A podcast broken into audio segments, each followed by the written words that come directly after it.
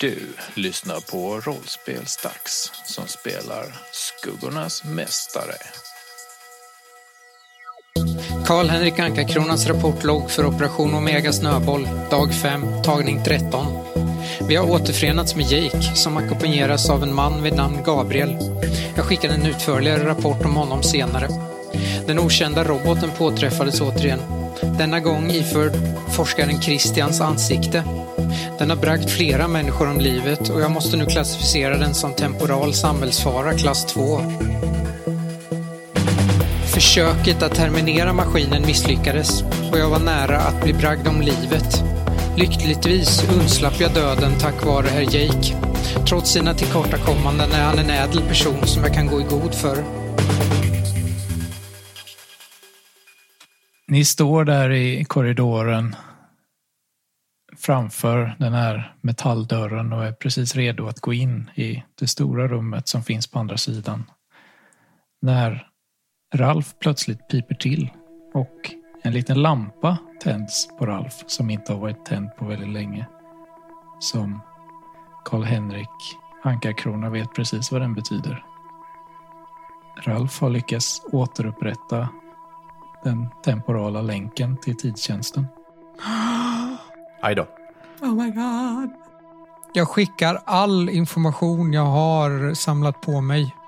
All information. Ja, jag har ju samlat information i tio avsnitt nu, eller vad fan det är. Ralf har fått ett röstmeddelande Oj då. från tidstjänsten. Om jag spelar upp det, hör alla det eller bara jag? Jag har... Jag har väl bluetooth-hörlurar som alla andra. Ja, precis. Jag spelar upp det i mina bluetooth-hörlurar. Meddelandet är brutet, eh, det sprakar och det, eh, det framgår tydligt att eh, tidstjänsten har haft stora problem med att lyckas skicka det här meddelandet till dig. Men du förstår ändå av de brottstycken du hör att du måste idka en varsamhet i ditt uppdrag för att eh, du står inför ett brott i tidslinjen där den ena vägen leder till öppnandet av en tidsstorm. Och det vet ju jag är- att det är ganska illa. Det gör du. Tidsstormar är inte att leka med. Det framgår dock inte vad som orsakar den eller på något sätt vad det är du gör rätt eller fel. Men du förstår ju att du kommer till någon, något temporalt vägskäl vid något tillfälle här där du kommer skapa en sån punkt i historien då tidslinjen går isär och leder till två helt olika effekter. Du vet också att det är det som skapar parallella dimensioner och sånt där, men det är metafysik som inte är särskilt viktig egentligen. Så eh, det du säger är att eh, jag känner en viss press och eh, eh, svetten börjar lacka. Lite så. Någonting i det här uppdraget kan gå ohyggligt jävla fel. Totalt fokus på uppdraget nu då. Och du börjar ju dessutom skicka tillbaka lite filer och sånt eh, från det från uppdraget som du har samlat på dig. Ja, Tyvärr så har ju du samlat in ganska mycket data och tyvärr så ganska kort in i att du börjar skicka de här filerna så bryts uppkopplingen igen. ja, ja de fick tag i lite grann i alla fall. Ja. Antagligen ingenting användbart, men Nyfikenhet, vad var det första du skickade? forskningen på forskarbasen. Okej. Kan jag skicka så här koder så att de kan f- fortsätta övervaka datorsystemet på forskarbasen på temporal nivå? Nej. Eh, i, ett normal, I en normal situation så hade det nog gått eh, om eh, den här platsen inte hade varit den här platsen. Liksom. Men däremot eh, sån data som eh, du har kommit åt alltså, för att komma in i systemen eh, kan du skicka till dem för att de ska kunna skicka en agent hit för att fortsätta. Men då måste ju någon åka hit fysiskt och det är ju egentligen ditt jobb så att de vill väl antagligen inte skicka fler personer hit. Ska inte behövas heller. Nej. Ja, men först eh, all forskning så att de har en bild av vad, vad forskningen här handlar om. För den handlar ju ändå om det naturfenomenet som är här. Ja. Eh, I andra hand, om jag hinner det, så kanske jag skickar ja, men, eh, Ralfs skanningar av eh, områden, miljöer. ja. Då har de fått skanningsresultat från till exempel obelisken och sånt. Exakt. Jake öppnar dörren. Ja. Vem går först? Karl-Henrik? Ja, kan jag göra. Du har gått först hela tiden. Det tycker jag har varit väldigt bra att du gör. Ja. Och du kommer ju in i samma rum som du var förra gången. Det är ett, en stor sal med anordningar på golvytan som ser ungefär ut som bord och stolar i en vit metall. Det är för övrigt någonting som ni kanske reflekterar över, att det är vit metall i de här anordningarna. Det är det inte på andra ställen i det här skeppet. Som en stor matsal det här då. Kanske. Jag vill undersöka rummet. Rummet innehåller inga skåp eller eh, någon form av förvaringsytor eller någonting sånt. Det finns liksom inga lösa pinaler någonstans i rummet. Det är prydligt städat. Ni ser längs med väggarna så går det sån här... Ni har sett såna här små tuber eller vad var det jag sa? Ljusblå, lysande streck längs med väggen. Men de lyser bara upp, de leder ingenstans. De eh, förgrenar sig ibland och skjuter ut åt olika håll. Så att... Och går ner i golvet och i taket, fortsätter i väggarna och sånt där. Så att det ser mer ut som att det är någon form av avancerad kabeldragning än att det är en belysning. Okej. Förlåt, nu kanske jag upprepar vad de sa. Men Så, det, så den leder inte ut ur rummet eller? Det är som att någon har dragit sladdar. De börjar på ena sidan av väggen och sen slutar de på andra sidan av väggen och ser ut att gå igenom. Så man skulle kunna följa dem om man hittade en dörr som gick dit då. Alltså, de leder åt alla håll och kanter, typ. Så att... Jaha, okej. Ja, det var inte så att man hittar en skarvsladd och så kan man följa Nej, den dörren alltså det vart är den en- går. Det är många som leder. Mm, mm, mm. Längs med den vänstra väggen finns en dörr och en bit åt höger från den dörren ni kom in i finns ytterligare en dörr och det var den dörren som Karl-Henrik kom in i innan. Men då finns det alltså en dörr till här som vi inte har varit, gått igenom till ett till rum. Ja. Den vänstra. Ja, precis. Och det här verkar vara en matsal. Fast det finns inget kök eller någonting sånt där. Inga skåp och luckor. Men det kanske finns i nästa rum då. Ja, det borde ju... Jag tar och öppnar dörren till nästa rum då. Jag håller i min bumerang. Alla känner sig trygga. Men jag håller den som om det vore en pistol. Så. Eh, Karl-Henrik öppnar dörr nummer tre. Innanför uppenbarar sig ett rum som är inte riktigt lika stort i- som det rummet ni kom i, men fortfarande väldigt stort. Det är väsentligt mycket större än de andra rummen ni har varit i. Eh, längs med vänstra väggen sitter hyllplan som är belamrade med prylar. Oh. Prylar. Det är någon form av utomjordisk teknik som ligger här på. Det är bollar och kuber och displayer och pryttlar som ligger huller om buller. Jake springer fram. Stoppar ner allt i sin mage. På golvet så står fler av de här eh, anordningarna som ser ut som bord och stolar. Fast det är lite färre i det här rummet. Du är inte den enda som går fram och inspekterar de här prylarna, Jake. det kan jag misstänka, ja. Mm. Anders... Jag försöker, ta, jag försöker ta de coolaste grejerna först. Ja. Anders och Gabriel springer fram när de ser det i ungefär lika snabb takt som Jake gör. Mm. Karl-Hugo är inte långt efteråt. Lugn nu mina herrar. Vi behöver ta och undersöka det här varsamt och noggrant. Till och med Axel och Max ser lite nyfikna ut på dem. Elvira är inte så värst intresserad. Det påminner för mycket om bunken hemma. Får jag stopp på lotandet genom att ropa? Nej, Ja, stoppa de andra. Så att jag kan fixa själv. Jag plockar upp någonting som jag tycker ser fascinerande ut.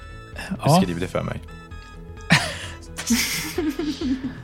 Eh, du plockar upp en kub som Det är en svart kub med någon form av guldfärgade inlägg runt sidorna som snirklar sig runt den.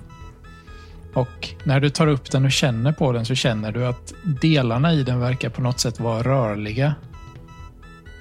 Så att det går liksom att snurra på den och transformera den lite, ändra så att ett hörn blir en sida.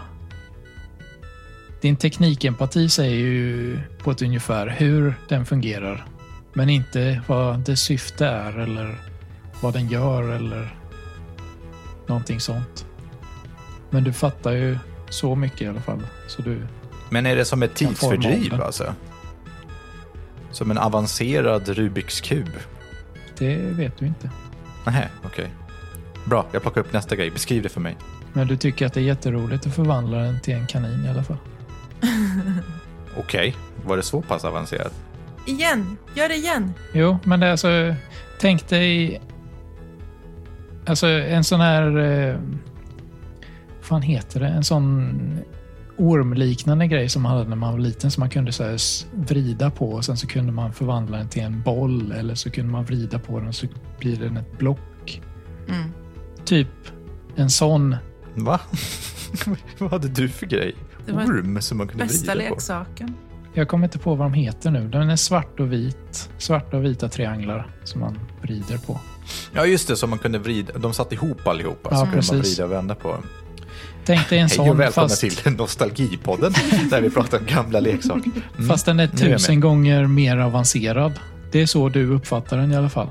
Aha. Sen har du som här sagt ingen som helst aning om vad dess syfte är och ifall det faktiskt är det. Men det är det du använder den till nu i alla fall. Okej, coolt. Jag lägger ner den i min magväska fort och tittar mig runt omkring efter nästa grej.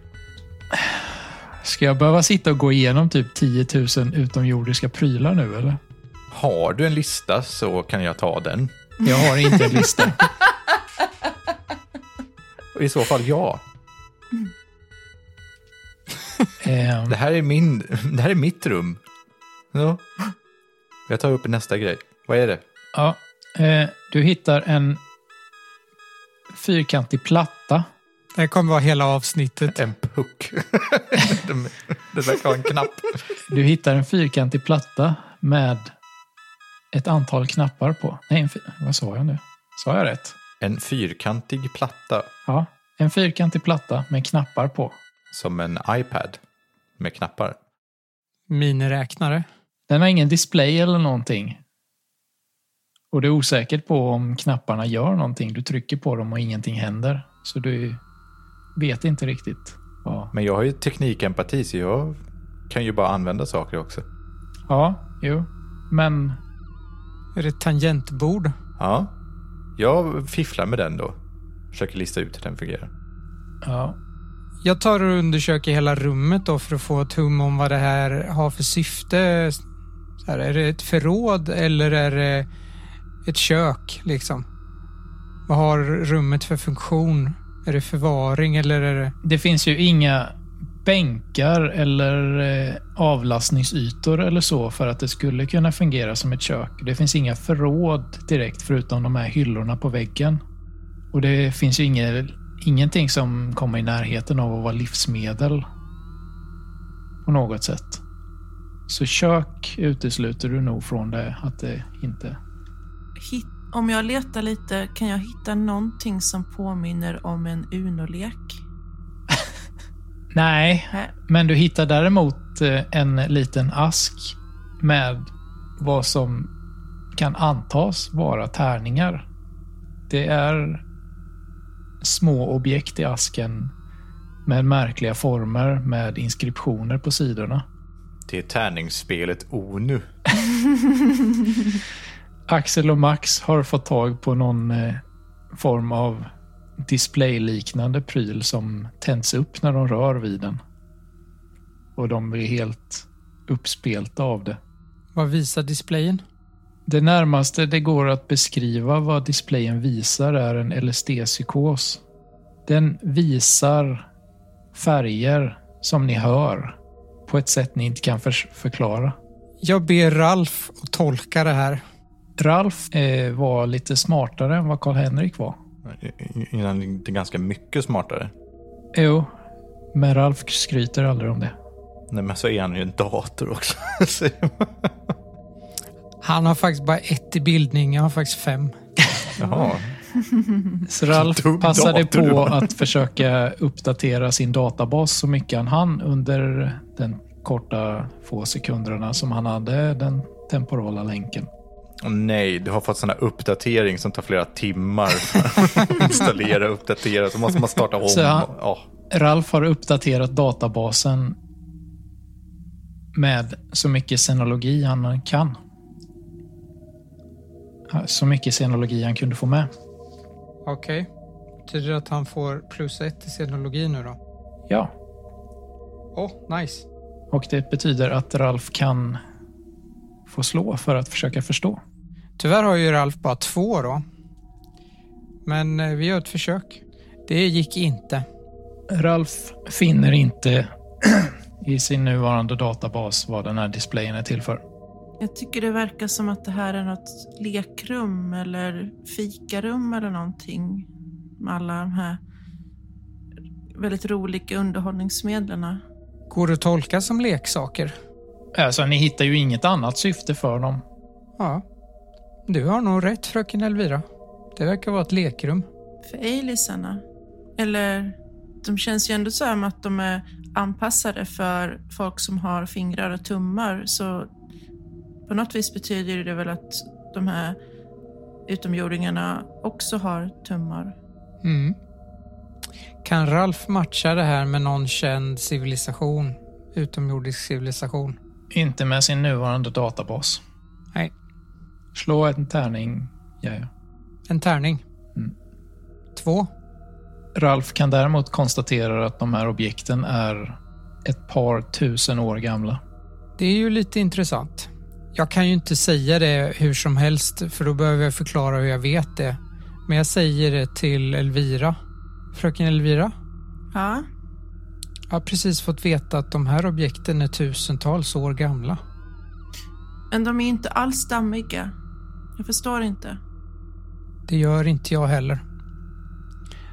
Det här är mycket mystiskt. Jag tycker vi kollar det sista rummet här och åker vidare för att jag, jag, ty- jag tycker inte om när man inte vet. Jag instämmer.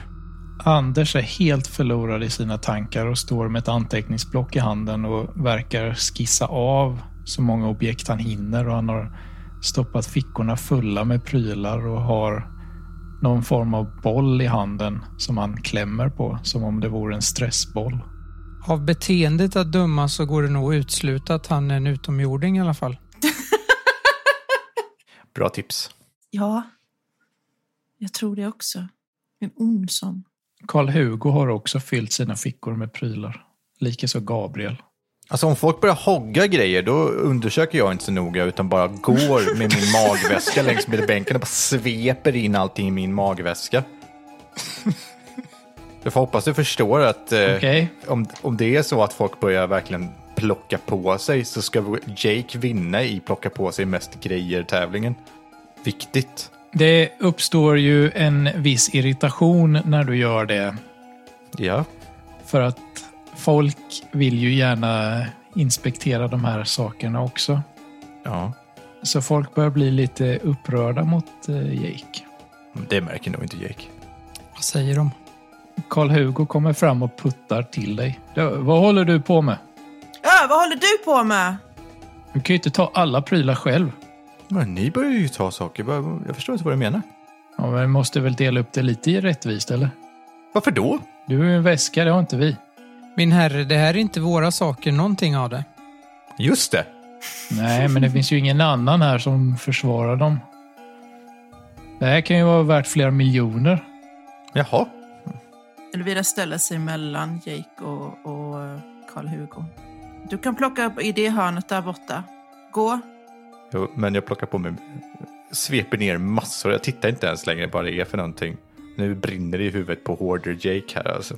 Ja, eh, det beteendet eh, återspeglas ju hos de andra som är nyfikna på de här prylarna. Så eh, när Jake börjar dra på sig fler prylar så börjar de andra dra på sig ännu fler prylar. Och det blir lite Black Friday-situation över hela grejen.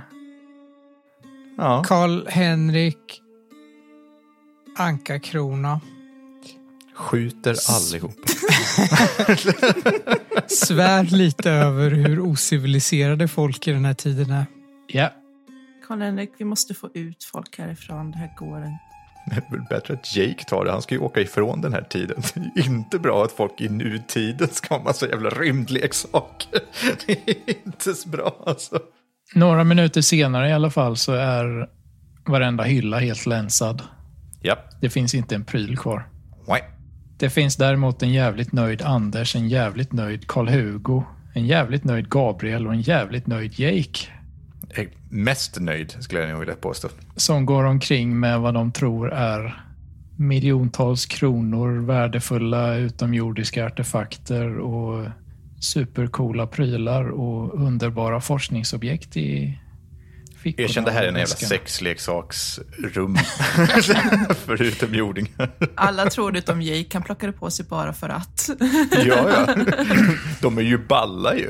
Det är ju- Och de andra som står i rummet ser sig lite förläget omkring och undrar vad som händer. Är ni klara nu mina herrar? Säger eh, Karl-Henrik Anka-Krona lite irriterat. Ja, är vi det? Titta Jake sig omkring för att se om han har glömt något. Här finns ju ingenting kvar i alla fall. Var har de lagt alla sina saker? Karl-Hugo flinar lite. Anders hade ju rätt gott om fickor på sina sin jacka och sina byxor och hade dessutom en väska med sig. Oh, Jake tittar i smyg om det finns en dörr till i rummet som han kan gå in i själv. Nej, det finns inga andra dörrar i det här rummet. Nej, då var vi väl klara här då. Ska vi ta och gå och undersöka det sista rummet då? Mm. Finns det ett rum till? Ja, det var ett vi inte tittade på innan. Ah. Ungefär i början av... Kom Karl-Henrik. Visa vägen. Jag visar vägen. Nu är Jake oförsiktig och bara vill gå ifrån alla andra fort. Ta med sig Elvira och Gizmo. Ja, eh, ni går dit. Det gör ingenting om vi tappar bort alla andra på vägen. Gabriel, Anders och Karl-Hugo är ungefär lika ivriga som Jake är. Och tränger sig nog till och med före Nej, nu jävla. Karl-Henrik som går först. Giriga karlar. Så det börjar en liten sån här irriterad marsch mot det här rummet där folk inte riktigt vill visa att de går snabbt och sen så börjar de gå snabbare och snabbare och blänger på varandra. Ni kommer ju tillbaka till det här rummet med skåpen och Karl-Hugo verkligen slänger sig på den här displayen som öppnar dörren och slänger sig in i rummet. Så han är flera sekunder före Jake. Va? Det är ju omöjligt. Kort efter Karl-Hugo så kommer en exalterad Gabriel och en än mer exalterad Anders och hoppar in i rummet. Och sen kommer ni andra. Ja. Och ni kommer in i ett lite långsmalt rum som har bänkar längs med väggen och hyllplan där lådor står uppe, uppställda. Och bord som står mot ena väggen. På bänkarna ligger en massa utomjordiska handverktyg ser det ut som. Åh, helvete. Det är rätt tydligt att eh, de här prylarna är till för funktion jämfört med de ni kollade innan. Som var mer till för form på något sätt. Fram med magväskan igen, öppna upp, svep ner allt som finns där. Den lilla, den lilla sekunden jag har en möjlighet att titta på någonting av det innan det försvinner ner i väskor och fickor. Eh, s- du menar att det är som power tools, ungefär? Skruvmaskiner och... Jag tänkte att det var skruvmejslar typ, fast... Det finns både små och stora saker. Och i lådorna så ligger små detaljer, oftast identiska i hundratal. Det ser ut, alltså det finns små pryttlar på bänkarna som kanske bara är några centimeter stora till grejer som är flera decimeter. Ni vet inte riktigt vad de är till för, men det ser påminner ut att vara hand, handverktyg. Ser det ut som en verkstad eller som ett kök? Kan vi förstå vad verktygen är till för? Det närmaste ni kan komma till det i sådana fall är väl Jakes teknikempati Där han kan lista ut till exempel att han plockar upp en pryl och sen så kollar han i någon låda och ser att den här kan vrida om den här som om det vore en skiftnyckel och en mutter typ. Mm. För att de passar ihop. Är Jake i sinnesro nog att göra sådana tankar? Nej, det är han inte. Han, Vi passerar saker liksom. Jake håller på och bara slänger ner saker och han får tag i någon grej som Anders också får tag i så att de står och sliter i den en stund innan jag vet inte vem av dem som släpper först. Jag tar ju s- små saker först för att jag vet att de inte kan bära iväg med de stora sakerna så de kan jag ta i sen när de... De har ju begränsat antal fickor medan jag har obegränsat med plats. Och även kan få med stora saker. Karl-Hugo har stuckit ner tre stycken grejer som ser ut som någon form av avancerade elektriska skruvmejslar i bältet. Vad heter Dr. Who's skruvmejsel? Som Sonic. Jag letar efter någonting som ser ut som en Sonic Screwdriver. Prioriterar dem högt Ja, du, nu faktiskt, får du börja sålla liksom. Ja. om det finns grejer kvar. Det här är ju liksom Jakes största svaghet. Det är ju så häftiga, balla grejer. Och så kommer vi in i två rum som har hur mycket av det som helst. Liksom. Kan du slå en tärning, Jake? Valfri tärning bara. Två. Du hittar ett litet avlångt verktyg Som fångar mitt intresse mer än allt annat, eller? som eh, fångar ditt intresse eftersom du söker efter någonting specifikt. Okej. Vad har du i teknologi? Teknologi. Oh, jag är så... Te- två. Kan du slå igen? Nej förresten, det var det du slog för. Det var inget. Två på två. Kritt. Du hittar alltså ett litet avlångt verktyg som du med din teknikempati förstår att det avger någon form av starka ljudvågor. Yes.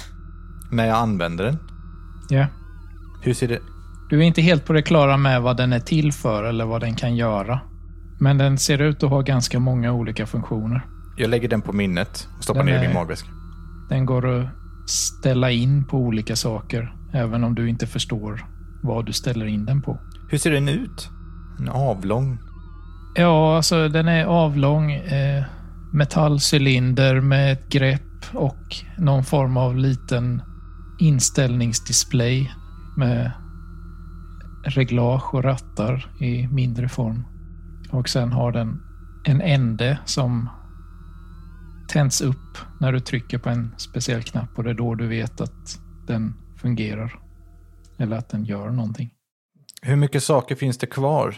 Alltså det är ganska mycket saker och de andra börjar bli ganska välpackade så de får inte riktigt med sig mer grejer. Utmärkt. Då länsar Jake resten. Tar den här stora eh, cementblandaren och, och trycker ner i magväskan också. Sådana grejer i den storleken. Så att folk, han ju- döljer ju liksom inte ens att han har en sjukt märklig magväska nu. Liksom. Ja. Tar den här borren som stor som ett maskingevär liksom. Trycker ner också. De här ljudvågorna, snappar Ralf upp dem? Ja, det gör han. Vad har Ralf att säga om dem? Slå ett slag på scenologi.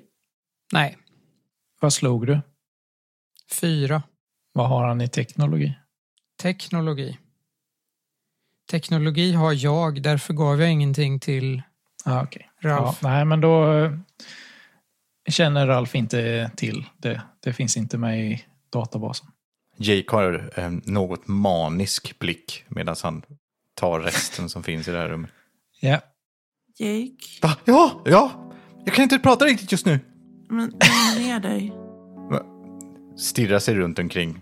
För att han har ju gått in i någon slags Black Friday super mode här. Va? Va? Lugna, lugna ner dig. Ja. De kan inte plocka mer ändå. Ta det bara lugnt. Nej, det kan de inte. Men eh, på, på Elviras uppmaning så lugnar nog Jake ner sig lite grann. och- Jag, jag har hört i och för sig att på dejter får man se sidor av den andra som man inte var beredd på. Men jag trodde inte att det kändes så verkligt. Det var... Vänta bara tills vi kommer tillbaka till husvagnen och vi kan undersöka allt det här tillsammans sen. Åh, det kommer bli så kul! Men eh, Jake lugnar ner sig lite, speciellt när han ser att alla andra är liksom utspelade i att plocka på sig saker.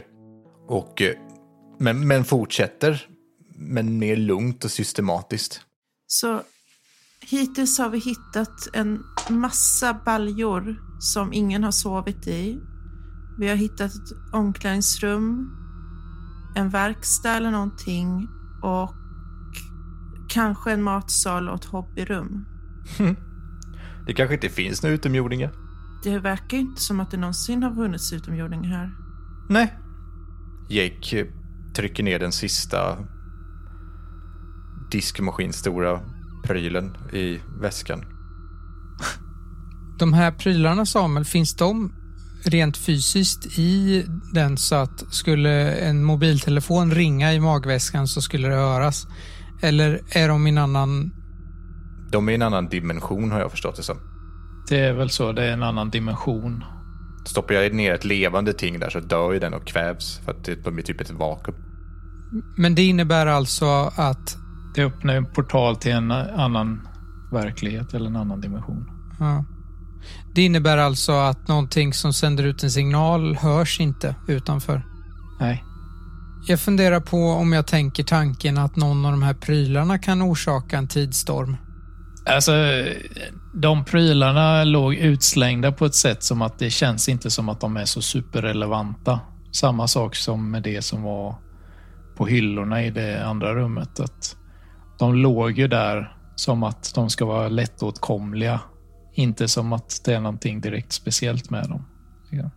Så rimligtvis var det väl inte någonting där som kan ha orsakat någon större grej.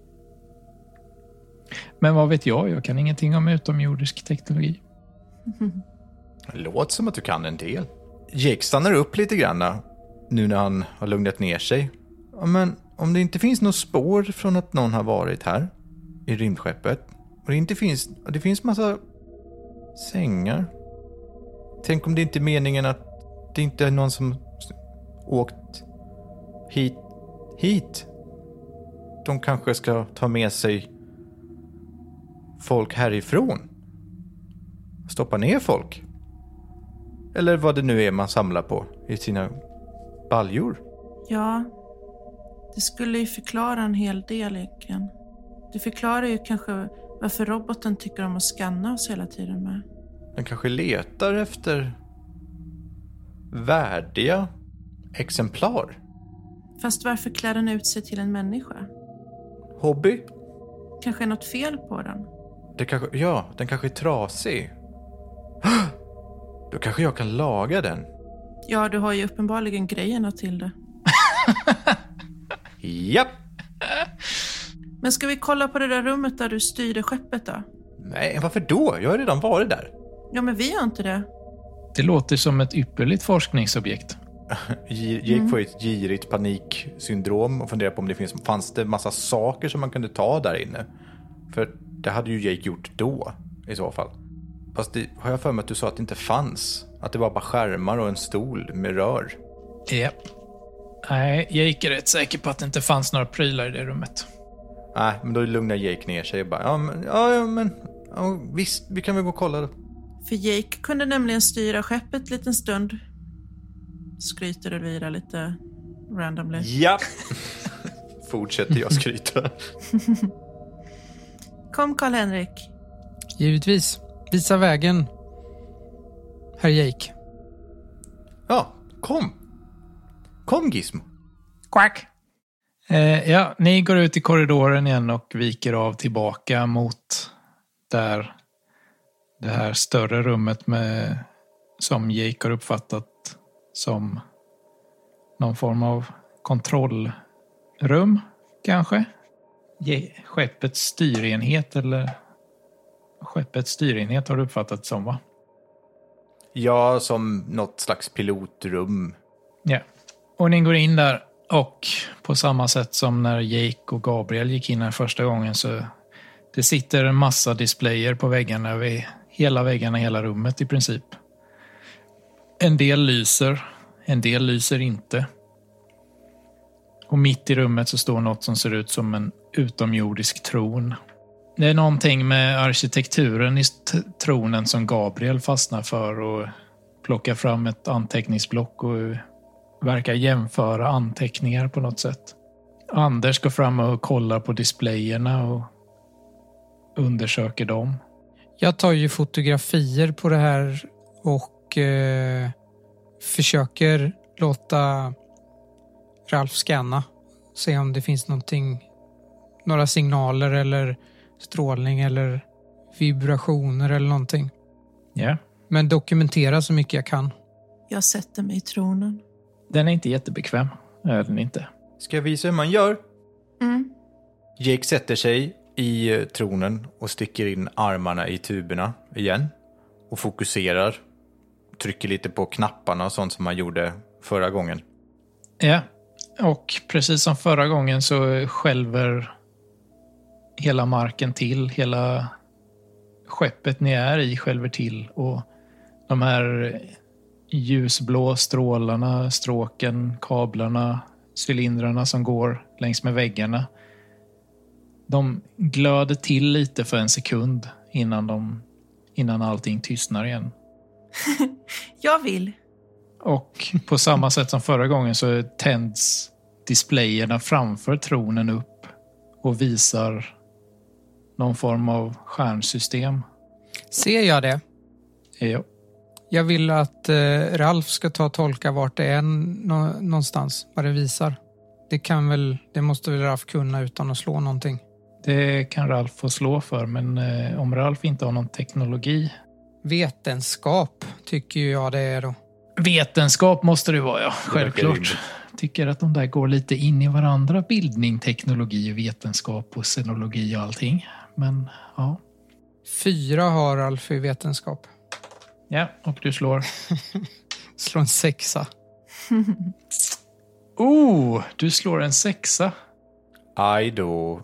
Nej, det är det farligaste man kan göra, det är att slå slag. Så det- Ralf glitchar till och utger ett kommando. Men det är inte på svenska som den brukar göra, utan den utger det på ett annat språk.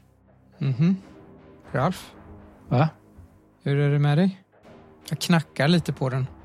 Det ploppar upp en eh, dialogruta i displayen med en liten text med krylliska bokstäver. Jag ber Ralf översätta det till latinska bokstäver. Ralf ploppar upp ett nytt. Eh, en ny dialogruta. Där det står med latinska bokstäver. Men det är bara scramblade bokstäver. Det står A, E, O, P, P, P3, komma och så vidare. Det ser, det ser, tras, det ser ut som ett trasigt meddelande. Okej, så det ser inte ut som ryska ord på latinska bokstäver utan Nej. det är bara oförståeligt. Ja, jag startar om, Ralf. Det är som med uppdateringarna, man måste, innan det börjar funka. Ja.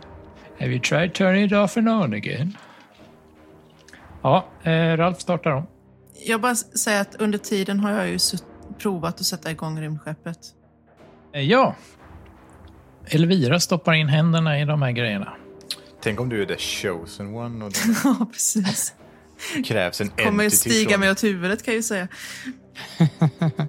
Marken skälver till. Tuberna, de ljusblå tuberna tänds upp.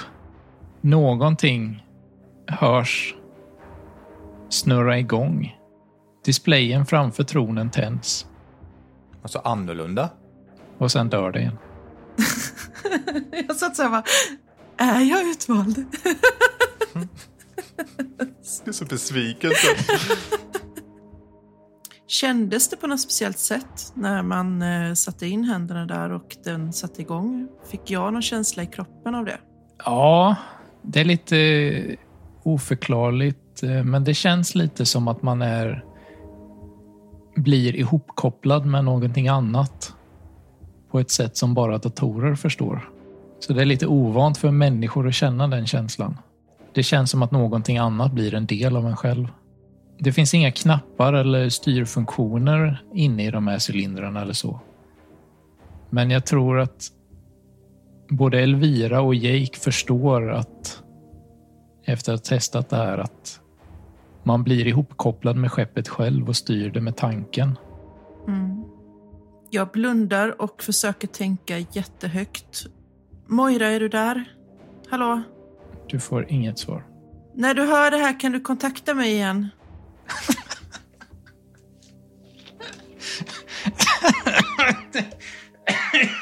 Lämna ett meddelande efter signal. Hej och välkommen Ja, till Moiras automatiska telefonsvar. Det är viktigt. Just nu kan jag inte ta emot ditt samt. Ja, Kan ju funka. jag undrar vad det är den drivs på. Ja, det var ju det jag pratade om förut. Ja, Vi borde kanske gå ner i motorrummet. Anders tittar på er. Ni tror inte de där ljusblå grejerna är någon form av typ elledningar eller? eh, jo. De kanske leder till motorn. Det var det jag tänkte också. Jag kanske kan laga den. Om den är trasig. Eller så kanske det är att det saknas ett batteri, att den behöver tanka på något sätt. Någonting är det, för det, jag tror att man kan bara... Jag tror att man bara kan styra den om den till har tillräckligt mycket kraft. För det, kände du också det? Att, att du blev ihopkopplad med den? Jag vet inte, sånt där brukar funka för mig bara. Mm. Anders frågar, hur menar du Elvira? Ja, alltså den... Det kändes som att om jag hade velat så hade den rört sig åt det hållet som jag ville. Får jag testa? Nej. Nej, den, den är trött. Det går inte. Det finns ingen kraft kvar. Men jag vill bara känna hur det känns. Nej, vi behöver hitta maskinrummet nu. Anders ger ett tydligt tecken av besvikelse och vänder sig mot dörren och går ut.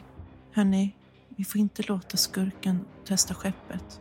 Fast det känns inte som att han har så bra koll. Om han nu är här. Eller? Pratas att bara Karl-Henrik Karl-Hugo kommer fram. Jaha. Får jag testa då? Nej, det är fortfarande det går inte. Gå och kolla om du kan hitta lite nya saker. Okej då. Karl-Henrik, kan du, kan du scanna om det vad den med din datorgrej, vad den eh, styrs på? Eller jag menar, vad, vilken kraft den behöver? Jag har ju bett Ralf att scanna det här, men, men ehm, kan Ralf ha någon tum om vad det drivs av? Slå ett slag på scenologi. Ralf har en dålig dag idag. Det är Slog Alltså- en du? dålig uppdatering som gör att Han slog en sexa igen. Nej. Du slog en sexa till. Ja, Ooh. Är det Ralf som drabbas av motgångarna då, eller är det... Det är Ralf som drabbas av dem, ja. Indirekt blir det ju Ja, jo, i och för sig. Karl-Henrik också. Så. Nej, Ralf hittar ingenting i sin databas. Om hur just det här skeppet styrs. Han har däremot eh, allmänna uppgifter i databasen om eh, rymdfarten i, under år 2500. mhm. Om det skulle vara till någon hjälp. Mm. Jag studerar informationen. Det vanligaste drivmedlet eh, då var ju givetvis eh, negativa jonpartiklar från en dvärgstjärna som har samlats eh, i en sluten container. Väldigt avancerat batteri alltså. Det går ju inte att få tag på om ett sånt batteri har laddats ut. Det är väl min slutsats. Nej, Äh, då behöver du lite framtida teknologier för att eh, lyckas skörda en dvärgstjärna. Mm. Så att det här kommer inte eh, kunna startas. Om det inte är reparerbart från insidan. Givet att batteriet är slut så, så kommer det inte gå att starta. Vilket känns ganska skönt för jag tror inte jag vill att det ska det egentligen. Inte med den här gruppen. Nej, verkligen inte. Jag säger ju ingenting om det där eftersom alla andra verkar vilja att det ska köras iväg. s- Så håller jag tyst om att jag vet Ja. vad det skulle kunna vara för bränsle. Hittar du någonting då, Karl-Henrik? Ja, men då säger jag att det, det kan vara så att det drivs av eh, var det negativa joner från en stjärna. Ja, det var det jag sa. Eller vad det... ja. Mm, Det Samuel sa. Jag vet inte vad det är. Då så.